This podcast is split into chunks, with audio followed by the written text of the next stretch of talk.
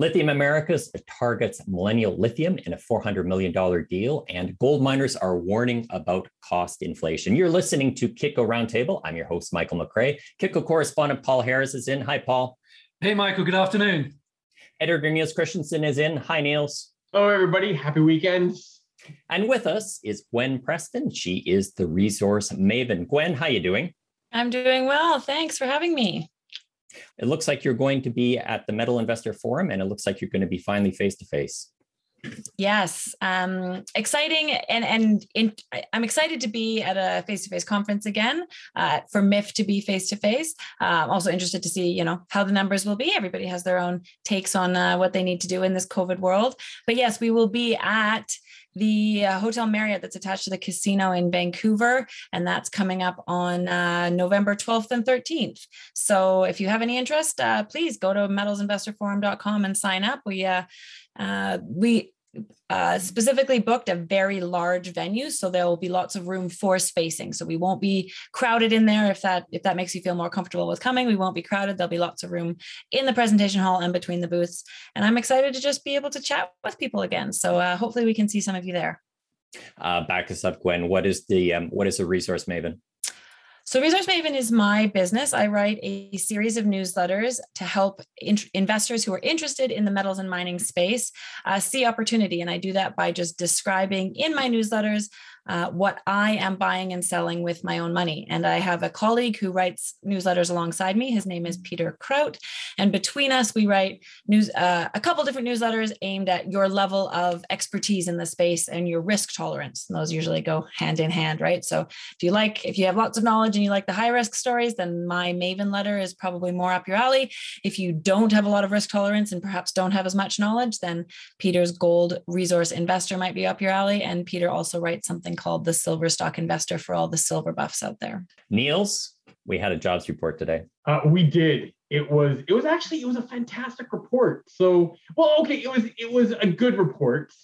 Um, probably as I get down, it'll you know, um, but no, it was it was a good report. So 535,000 jobs were created in October.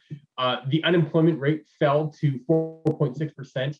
Um, unfortunately, the participation rate also fell down uh, to six uh, or uh, fell to uh, 61 point some odd. Um, you know, so so there's still people not entering the workforce, which is which is really interesting. It led to another um, interesting component in the report, and this I think is what gold is taking uh, its cue from, and that's wages. Wages grew 0.4 percent uh, last month. For the year, it's grown 4.9% in the last 12 months.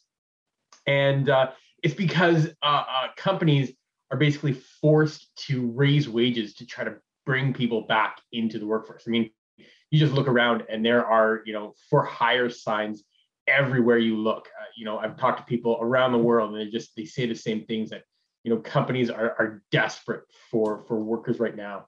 Um, and this is leading to, to wage inflation. And um, the inflation threat is is growing and it's and it's solidifying.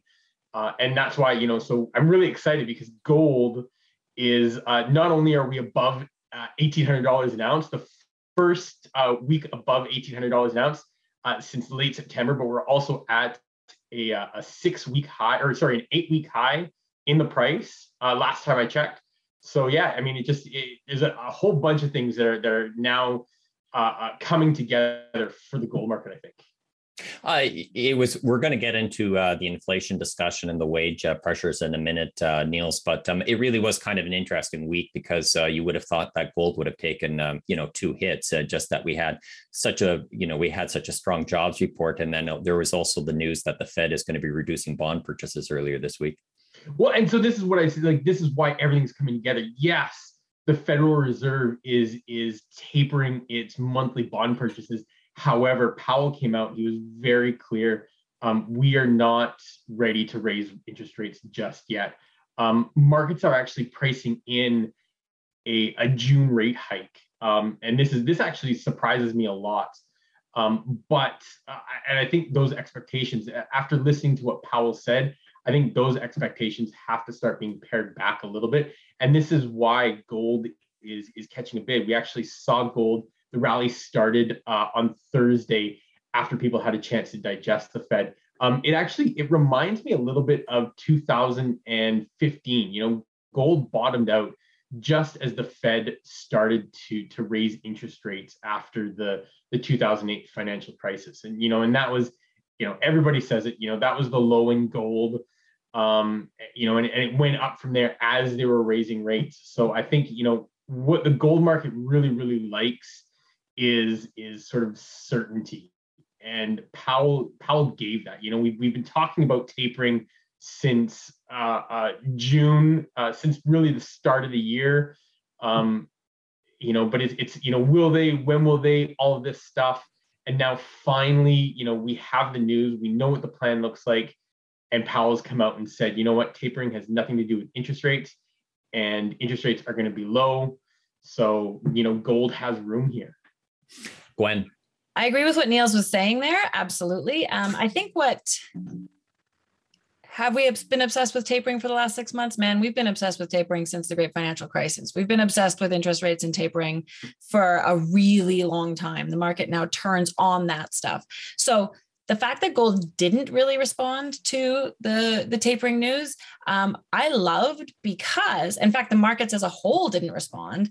And I loved it because, well, it was the most telegraphed move in monetary policy history ever. Like nobody, there had never been a move that we all knew was coming with such clarity. And is that a good or bad thing? Doesn't really matter. It is the way that it works now. So we all knew that the tapering announcement was happening.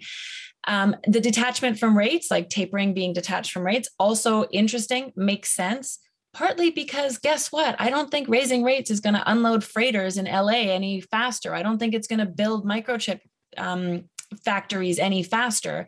The things that are really causing inflation right now are a bit detached from the forces, uh, the things that rate hikes would usually do. So the Fed is in this really screwed up position where rate hikes wouldn't really probably have the counter inflationary force that they usually have. And yes, inflation is very real, um, but it's a very weird position. And I think the Fed needed to tighten, and tapering was this perfect solution where it could tighten by tapering without actually doing the tightening thing that the markets hate, which is raising interest rates. So the Fed did exactly what it needed to do. And um, at this point, yeah, the bond market had been a lot more hawkish and bond traders have now in the last 24 hours been like oh maybe we were a bit too hawkish. How this will all play out we shall see.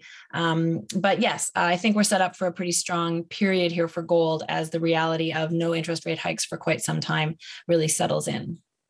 Oh I think um, you know, just following on from that, uh, when, when, we're talking about sort of trade flows and ports and stuff like that, supply chain issues, um, I saw some you know data and the uh, the trade flows aren't actually falling or, or, lower. They're actually at record levels. It's just because of the supply chain disruptions. Freight rates have gone up, which is changing the, the makeup of the trade flows, i.e., the, the freight space is going to the people that are prepared to pay more for it, which means high value products are shipping around, uh, whilst the, perhaps the, the things we actually really need that are low value are not.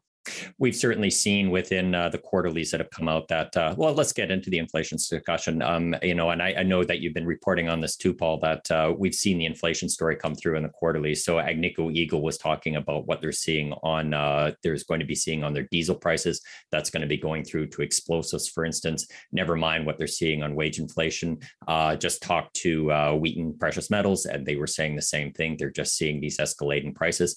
I will say that does play into the theme of if you are a gold miner because uh, you know you are interested in the inflation theme. So you actually have a demonstrable purpose of that you actually see what is actually happening with uh, your inflation prices and the prices upgrades. And that also feeds well into the precious metal theme.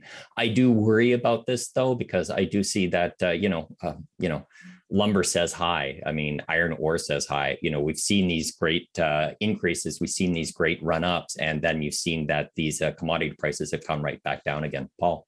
Yeah, I think uh, in, when we're speaking to some mining companies, particularly developers, you know, steel, diesel, uh, cement, those prices are all going up. Engineering prices, costs are starting to go up. But it's uh, also the, the, supply chain disruption is impacting sort of the, the sort of nitty gritty stuff like uh, reagents, um, cyanide, oxygen, things like that that companies need actually in, in their processes.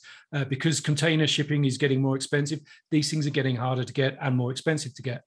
Yeah. And if you're also trying to get out a quarter, then I mean, this is something that is going to be very top of mind for you. Niels.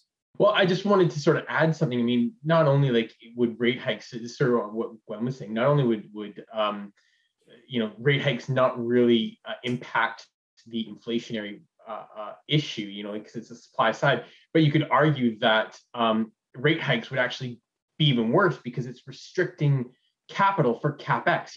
You know, companies. What we really need is more companies to come out and and build you know build infrastructure to make more chips to make more widgets to make everything like that. You know like now is is now the time when we have a supply crunch is now the time to um, reduce uh, sort of liquidity in, in the global economy. I, I, would argue you know it's not. And this is why actually uh, we saw the bank of england as well. Um, they were their expectations for them were to hike interest rates and they didn't. And i think you know people are starting to realize that they're, they're really stuck. You know we we still need this liquidity in the in the global economy to to try to keep things going. Otherwise you know the gears are just gonna gonna grind to a halt. Gwen. I think just on that bank of england comment there's been this whatever characterization of that going around as the unreliable boyfriend which is just to capture that the uh, the bank there telegraphed like it seemed almost explicitly two weeks ago that they were going to raise rates. Like it was very, it was, it seemed like they were saying this is going to happen in two weeks. And then they didn't. So that's that's the silly characterization that's being given. Um, but I think the fact that they didn't just underlines what I was saying that they're in a rock and a hard place. Going to raise interest rates and like how is that going to help and it has quite a bit of risk of hurting. So we should because there's this inflation but we shouldn't because i don't know if it's going to help and it might hurt things. And and they're they're really in a tough spot. And uh, when you're in a tough spot central bankers are hesitant to make moves because the last thing they want to do is cause a recession. It hasn't been a great decade you know great financial crisis um, covid chinese trade wars. Like it's been a, it's been a bit of a tough decade. So like you know central bankers as a whole brexit they're they're in a bit of a they really don't want to rock the ship that has just sailed through just is just like tentatively exiting the latest storm. So yeah they're they're in a tough spot which is good for gold investors because i really think the pressure is going to have to be quite real and obvious before rate hikes are on the table one thing that's been interesting about this uh, gold discussion, though, and then talking about inflation is, is that I just don't hear anything about the debt story anymore. I mean, that was really the driving narrative uh, going back a year ago for uh, what was happening with gold, but uh, the this inflation piece seems to have taken all over. Uh, Niels. Well, actually, that's a big part of it, and this is why. So, um, really interesting. Uh, Bank of America came out with a report uh, last week that I got to write up on Monday. They actually see five rate hikes um, starting late 2022 um, all the way through uh, 2023.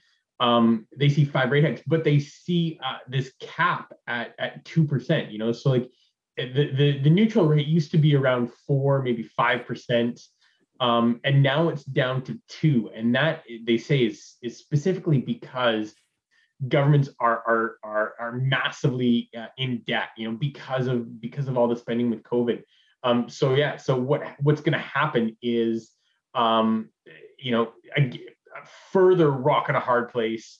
Um, they're just they're really limited in in what they can do. So I think you know they're really trying to preserve their their ammunition for for when they really really need it because it's just it's going to be so limited. You know, they you can't have interest rates at four percent when you know the the the the budget deficit is at what 26 trillion dollars and growing Paul?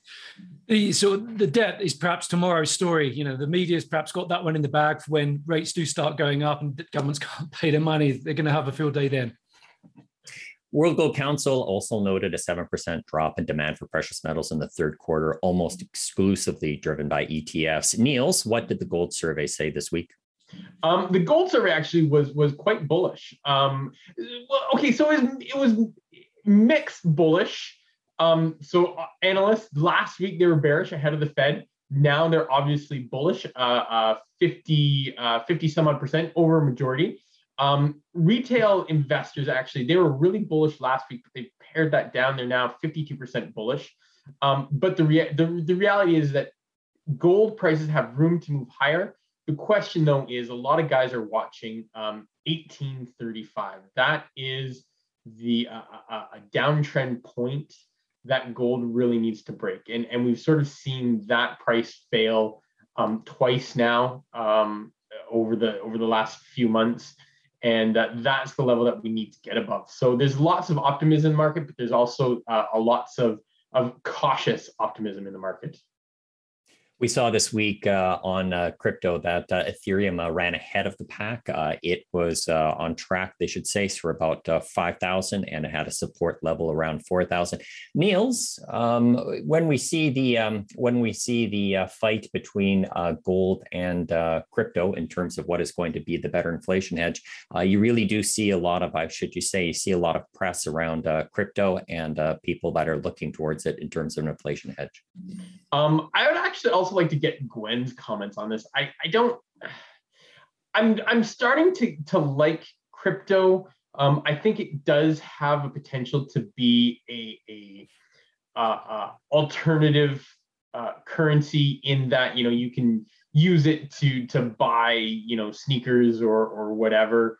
Um, you know this the the, the world of internet whatever. I, I I see a potential. Um, I don't know if it's really an inflationary hedge. This is the first time it's going to be tested as an inflation hedge. Um, and I just, you know, I, I think it's it's premature. You know, gold has, you know, if you want to use the cliches, five thousand years of history. Um, you know, it has it's proven itself as an inflation hedge. Um, and I think that if if you are a savvy investor, you should probably bet on the on the sure thing and and not you know uh, an idea. Gwen. I agree very much that we haven't that the lack of evidence uh, for crypto as an inflation in terms of what it's going to do in an inflation world I, I agree with that. We don't know. Um, but you know just past doesn't always tell you what future is so and and also what's the point? Why are people buying crypto? Well, they're buying it for two reasons. If you want to just paint with broad strokes, they're buying it because it, it is an alternative currency paradigm, and they're buying it because investors are obsessed with uh, rampant speculation. Those are sort of the two buckets into which this falls. Um, so I think there's things to consider um, on both of those sides. On the rampant speculation side of things, um, you know, is stocks can keep going up in, in a pretty inflationary environment. I mean, it isn't until and that is because people are trying to find a place to put their dollars that isn't dollars. And so they put them into stocks. That's one thing that happened. I remember someone just this week was telling me a story about um, a friend who was in Zimbabwe when that currency was going nuts and the stock market was going nuts right alongside it because people were desperately trying to put their money somewhere. Um, is that going to play into cryptos being an inflation hedge? Well, I think that there's reasonably good chance that that is how that plays out because it melds the rampant speculation obsession that is very apparent in the investment world these days with the okay what are we going to how are we going to protect ourselves against inflation? The other comment that i have on the inflation side of things is that there is no doubt that cryptos are competing with gold for as, as a hedge as an alternative investment. And um, and they're winning uh, of late. I would say the fact that cryptos have been doing so well and gold equities are boring to down despite a historically strong gold price is pretty good evidence that cryptos are winning right now. Now, is it a winner loser battle? No, it isn't. There's room, there's always been room out there for more than one hedge to inflation, more than one safe haven. That's fine. Um, and so I do think that gold is still going to work. I think there's a lot of people who have whatever level of doubt in cryptos or want to do both, whatever it is. I really do think that gold's going to work. But I think it would be naive to think that just because gold has a history means that it's going to be the go to um, in the inflation inflationary hedge basket. Oh, I'm just going to add the asinine Luddite comment that, um, you know, 5,000 years' time, archaeologists are still going to be digging up hoards of gold. I very much doubt they're going to be digging up hoards of crypto. uh, one more note uh, before we leave macro. Um, I just want to uh, talk about uh, the reporting at Bloomberg, which uh, says that uh, the mood in China has t- is turned decidedly bearish. Uh, there's a real overhang right now from what is happening with the uh, implosion of Evergrande and uh, what's happening with the rental market. You also look at the difficulties in terms of uh, securing energy supplies and looking for rationing and tightening. also, there's been concerns about Taiwan. how would you say uh, coming to uh, coming a bit more to a head right now. Uh, it's it's it's vitally important to the health of the mining industry because uh, China is a predominant um, is the uh, predominant uh, source, or I should say, the consumer of metals, and uh, we depend upon that country in terms of driving its resources. Um, let's turn to miners, uh, developers, and juniors. But first, our sponsor, Osisko Mining, is drilling out its flagship Windfall Gold Deposit, one of the highest grade resource stage gold projects in Canada, with a world class scale. If you follow the junior space, you have seen Windfall's headlines. Windfall is located in Quebec, a tier one mining jurisdiction operated by Osisko's mind of trusted and experienced mining executives.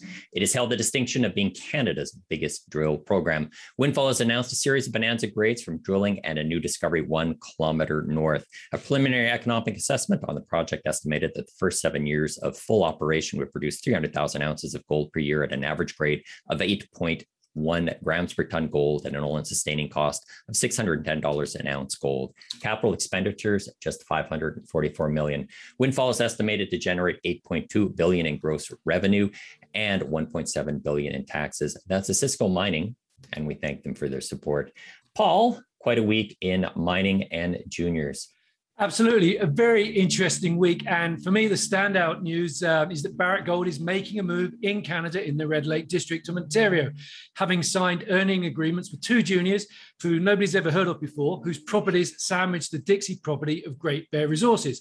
Barrick struck carbon copy agreements with Red Lake Gold and Dixie Gold, under which it can earn a 70% interest by incurring at least $4 million in exploration expenditures within four years and delivering a resource of at least 500,000 ounces.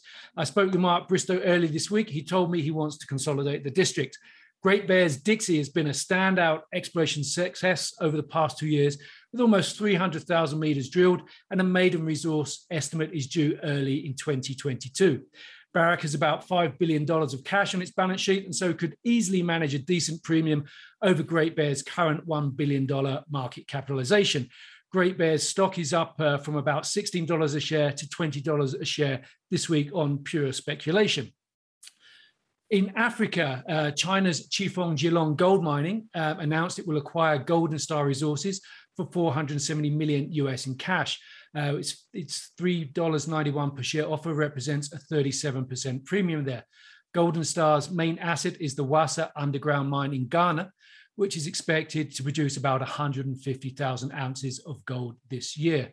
Uh, we also had a, a, mine startup this week in Mexico, or, or not startup, first gold pour. Minera Alamos made a, its initial delivery of about 400 ounces from its Santana gold project in Sonora. It said uh, leaching commenced at the start of August, and results to date have confirmed the rapid gold extraction kinetics uh, seen during heap leach pad tests. Um, Alamos said the leach pads extract about 67, sorry, 60% of the gold in an average of 30 to 40 days. Uh, some big drilling results out this week. Kirkland Lake Gold announced results from 39 drill holes um, at its Detour Lake property in Ontario um, as it works to convert part of its recently announced 10.1 million ounce increase in resources into reserves to put into a new mine plan.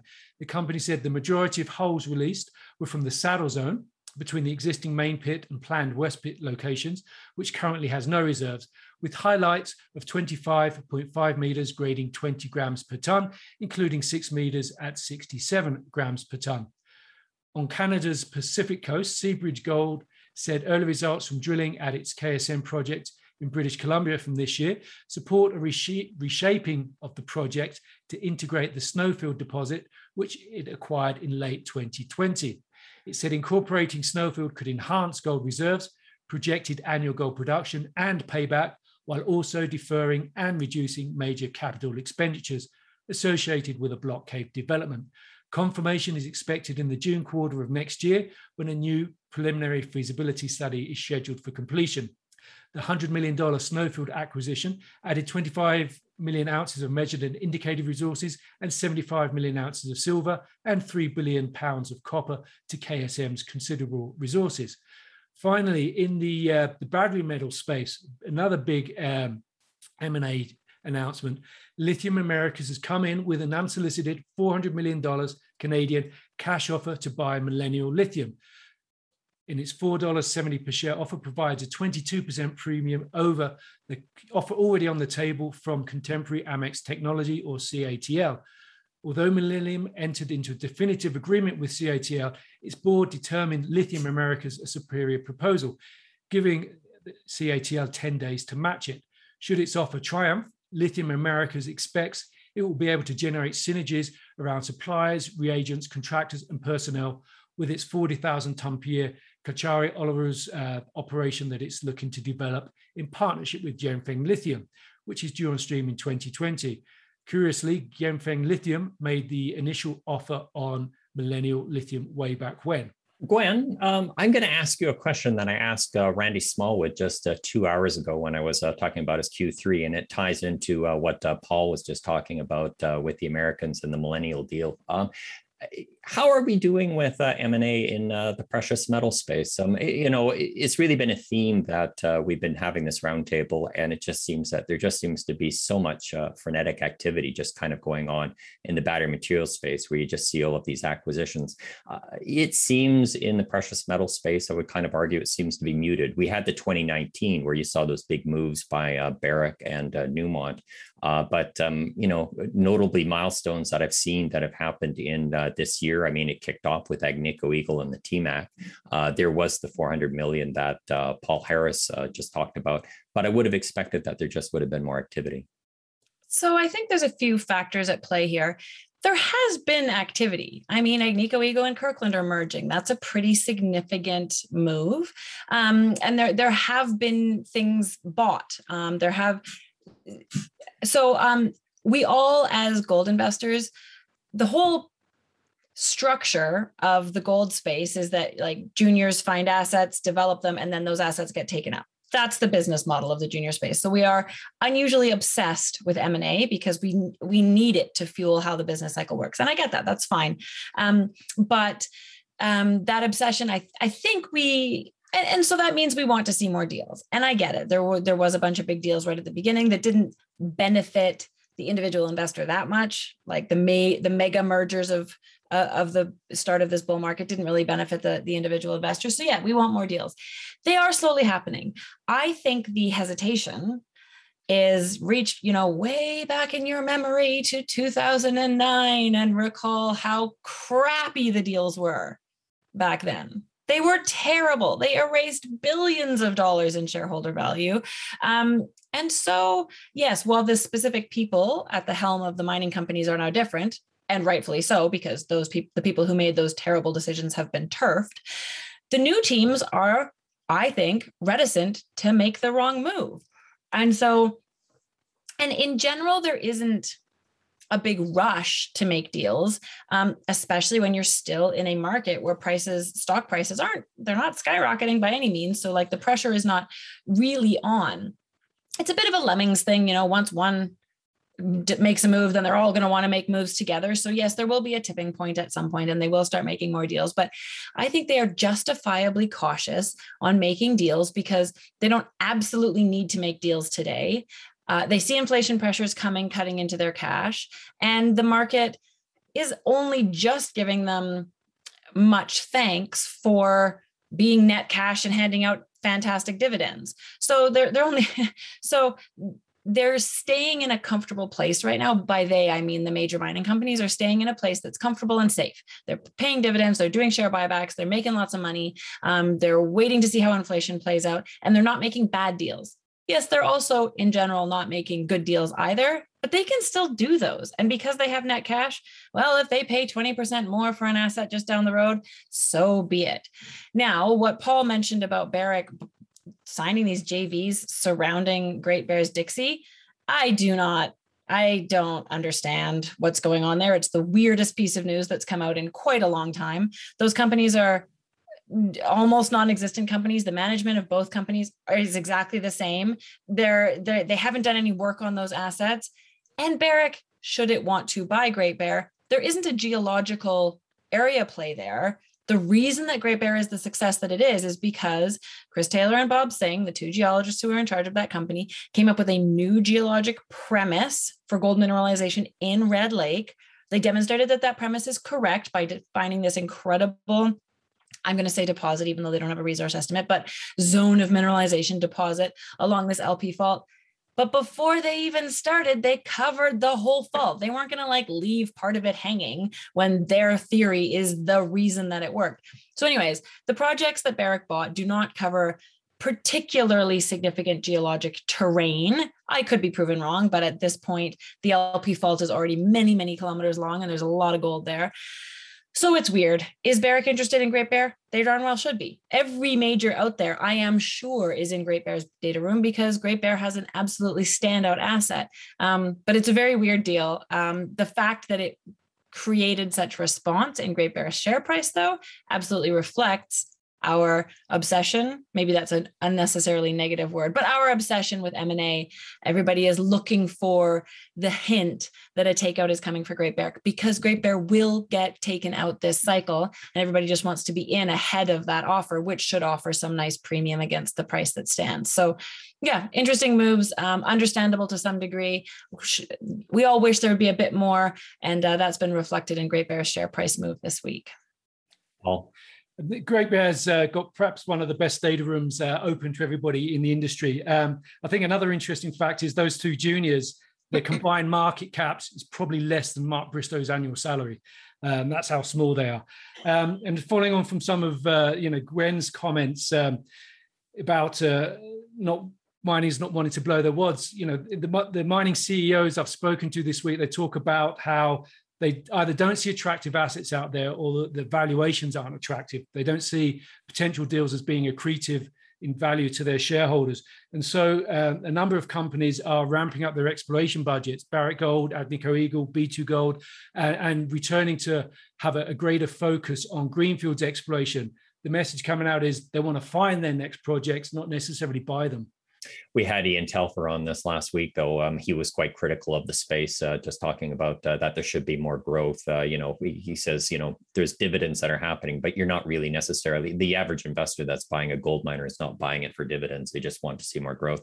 I, I think um, I've made this point before in this podcast. I, I, just think that between, you know, gold is stuck between uh, crypto and uh, what's happening in battery metals. And in those spaces, you know, investors see growth and they're going to be rewarded for kind of making those invest those aggressive deals, uh, the deals that uh, you just announced uh, regarding around Americas, and also again what has Sibanye Stillwater has been doing.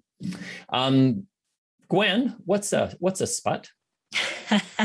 Sounds like you're just tripping over your tongue. Um, but it is the Sprott Physical Uranium Trust and it is the thing that's making waves in the uranium space. So if you want um, a space that is dynamic and exciting right now, um, even beyond battery metals, that is the Sprott. That's uranium. Uh, let me just do a, a, brief look back so that the the look forward makes a bit more sense. So um, you know, uranium the uranium market had been dramatically oversupplied in the wake of fukushima um, and so the the prices were terrible. Nobody was making any money. I mean investors for sure but absolutely not producers. The only reasons they were surviving was because they had these long-term contracts that were signed um, at much higher prices previous. Um, to their great credit in 2016 the uranium producers of the world looked at each other and said we're being dumb. We should stop producing so much uranium because we're only perpetuating this bad market. And so they ban- banded together to cut uranium production and they did a very good job of it. So they curtail they shut some mines, they curtailed some mines and some other players in the space started sequestering pounds as well. So they created things like the Yellow Cake Fund that just holds physical uranium. There are a few other funds that cropped up to just buy and hold physical uranium, take it out of the mix that all worked to help. It bottomed the price, it lifted it to some extent. It was still a bit unexciting in, you know, 2018, 2019. It was trading up from its low below 20 bucks a pound to, you know, the 25 range, fine. Then COVID hit, and um, producers were forced into a bunch more curtailments that they did not want to do. That shot the price up, but then some of those came back online, things eased.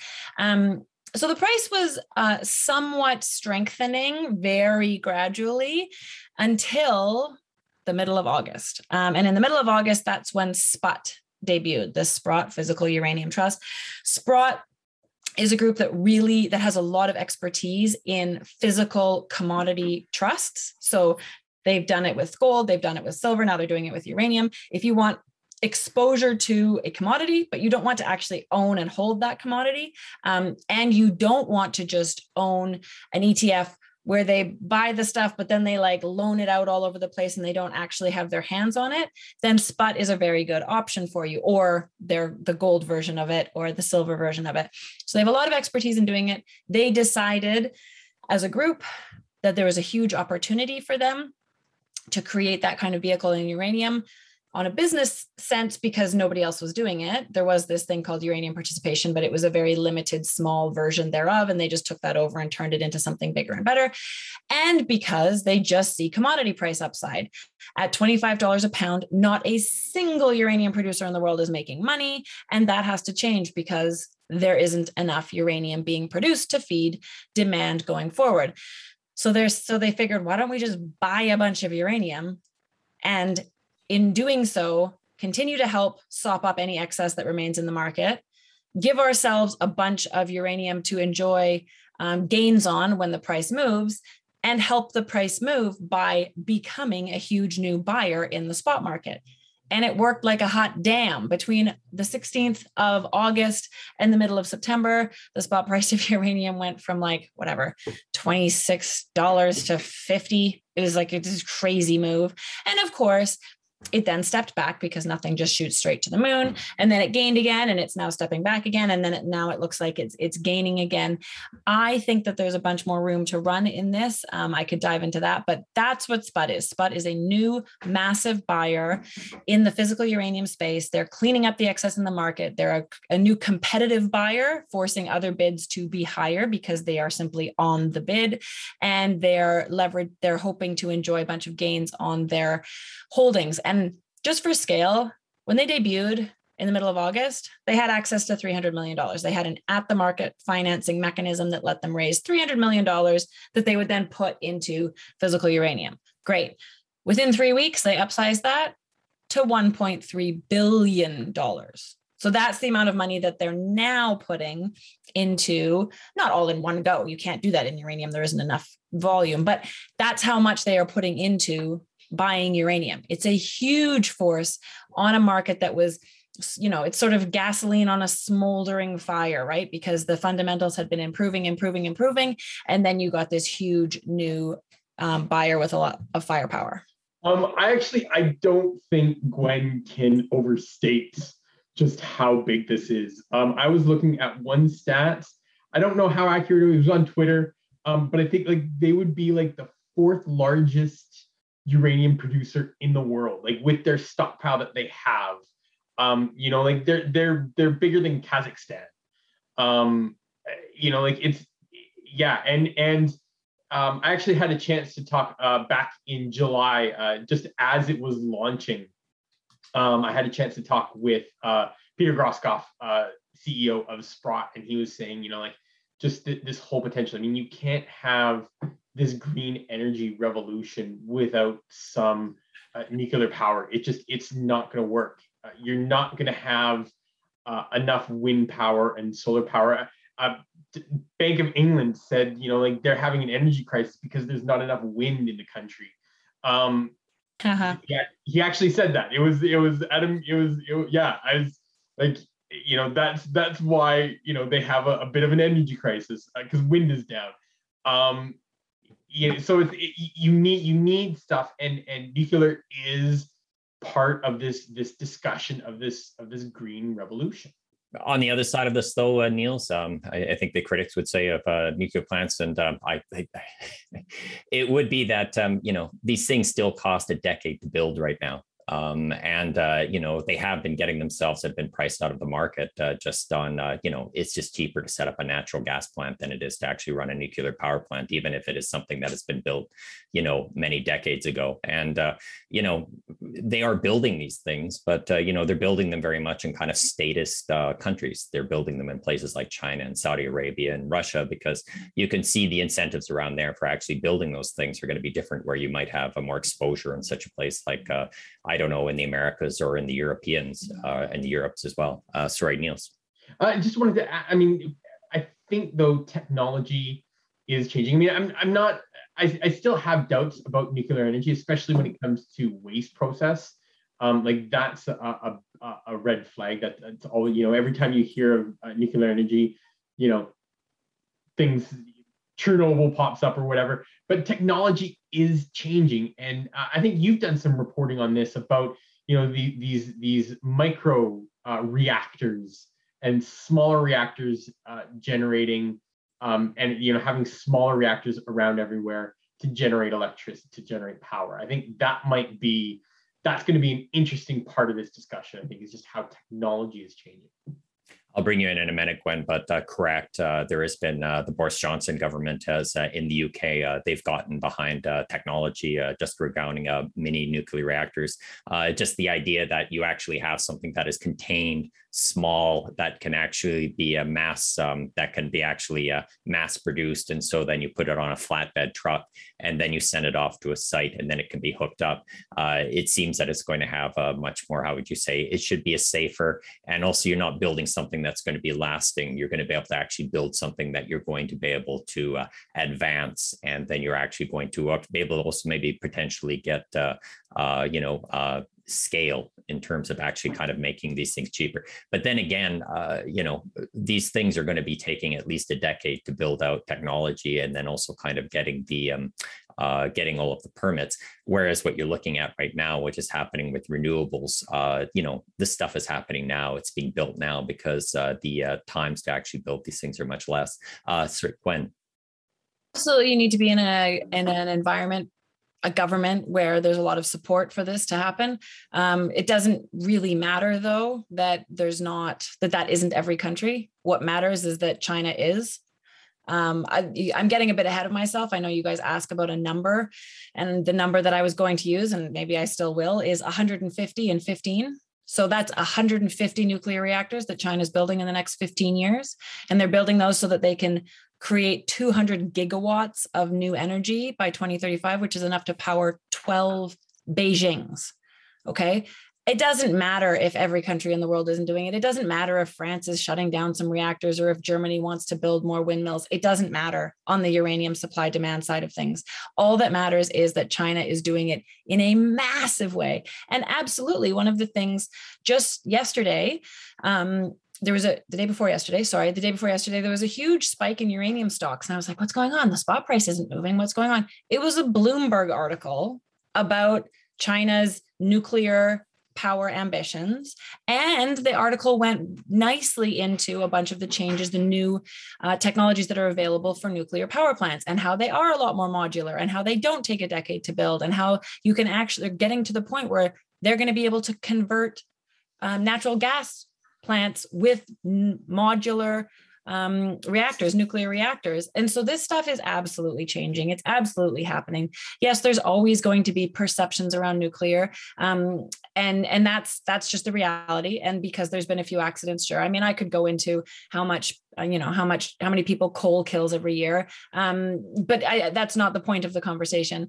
The point of the conversation is nuclear is building a ridiculous amount of nuclear power capacity. They need a huge amount of uranium to fill it, and we don't make enough uranium to do that. MECO hit a 10 year high back in September. And then I see again, as you know, Gwen, uh, that it was reaching an all time high again, or at least for this year, uh, this week, actually, as well. Uh, I mean, you can't argue it's up 100% year to date right now. Uh, names that you're following in the space, Gwen? So the easy, the, the sort of dumb but true statement is you could literally buy anything that has uranium in the name and it'll work. Um, and that is true because there are so few uranium stocks globally. The uranium market was terrible for so long. There was no funding. If you survived, then you're a valid player. And so there's a few dozen stocks that exist in the uranium space. So you can pretty much buy anything that has uranium in the name and you will get the lift that is coming to this space. And the lift is going to be dramatic. I mean, uranium bull markets put gold bull markets to shame. If you want some of the ones that I think are um, more standout, I really like um, consolidated uranium.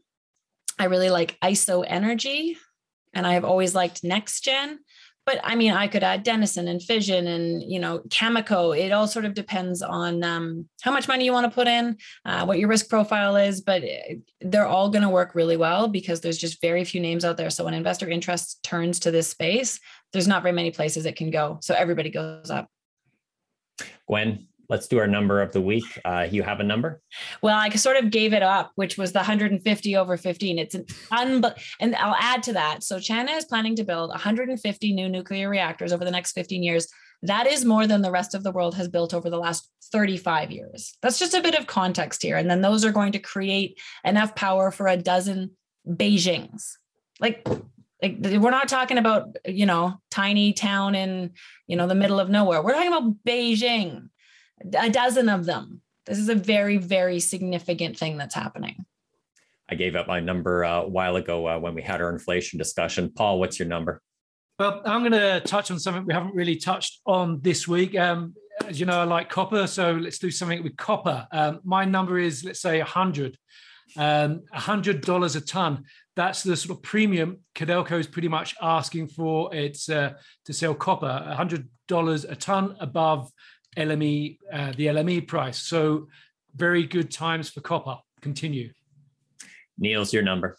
Um, mine is uh, four, uh, four percent to be exact, and uh, um, I, I this uh, this was I came from a story from uh, Anna G, our, our journalist uh, who covers uh, um, cryptocurrencies. Um, four percent of the population, according to one survey, 4% of the population uh, uh, has quit their jobs because of cryptocurrency windfalls. Um, so, you know, that's that's adding to this whole labor shortage debate. There's, you know, there's uh, uh cryptocurrency millionaires driving their Lambos and uh, you know not going back to their jobs. Uh, and it was it was actually it was and it's the low wage job sector that's being affected. It's it's a, actually a really good article uh, I do encourage everybody to read it. My number is 60%. Uh, we've seen a fall in iron ore prices of about 60% uh, since May. Uh, it shows you that, uh, you know, in this resource space that, uh, you know, there has been uh, some real run ups. again, there was the run up in lumber. And you also see the worries that is happening in China. That is um, data from the Lang Steel Cloud business platform. And the number comes to us according to Global Times. That's it for us. Gwen, any last plugs? No, thanks very much for having me. If you guys are, if anybody out there is interested in in seeing what I do, uh, my website is resourcemaven.ca, and I have free trials there, so you can uh, check out my work. Uh, you can reach out to us. You can follow me at Michael McCrae on Twitter. That's McCrae with two C's. Uh, Niels says that Niels underscore C. Paul, what's your handle and what have you got coming up? Mine is, you'll have to help me with this, CGS 2021 Gold. Is that right? I can't remember. You're on your own with that away. one, Paul. Something like that. Anyway, colombiagold.co is the website. Uh, we have the Colombia Gold Symposium in uh, about 10 days' time. Um, two day event, copper and gold in Colombia and Ecuador, looking very, very good. Gwen, thank you very much for your time. Thanks so much, guys. She's Gwen Preston. She is a resource maven. My name is Mike McCrae, and you have been listening to Kitco Roundtable.